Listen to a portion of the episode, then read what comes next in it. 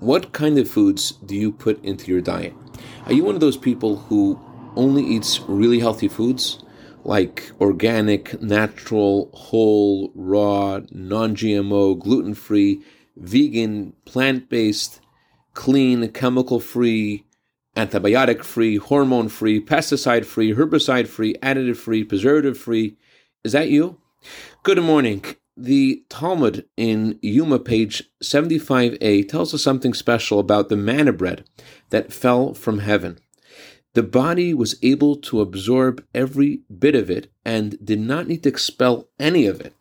So the previous Rebbe says that in a similar way, we can also have a similar kind of sustenance from God in the merit of kindness.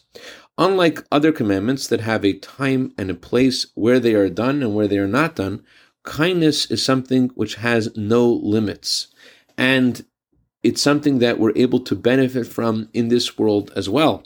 As the Talmud uses the expression, Adam ochel hazel. A person is able to eat its fruits in this world. And also, not only does this give us physical blessing, but kindness also gives us spiritual godly light. So, unlike the claim of Snapple to be made from the best stuff on earth, kindness actually gives us a similar kind of sustenance to the manna bread, a sustenance that's completely good, both physically and spiritually.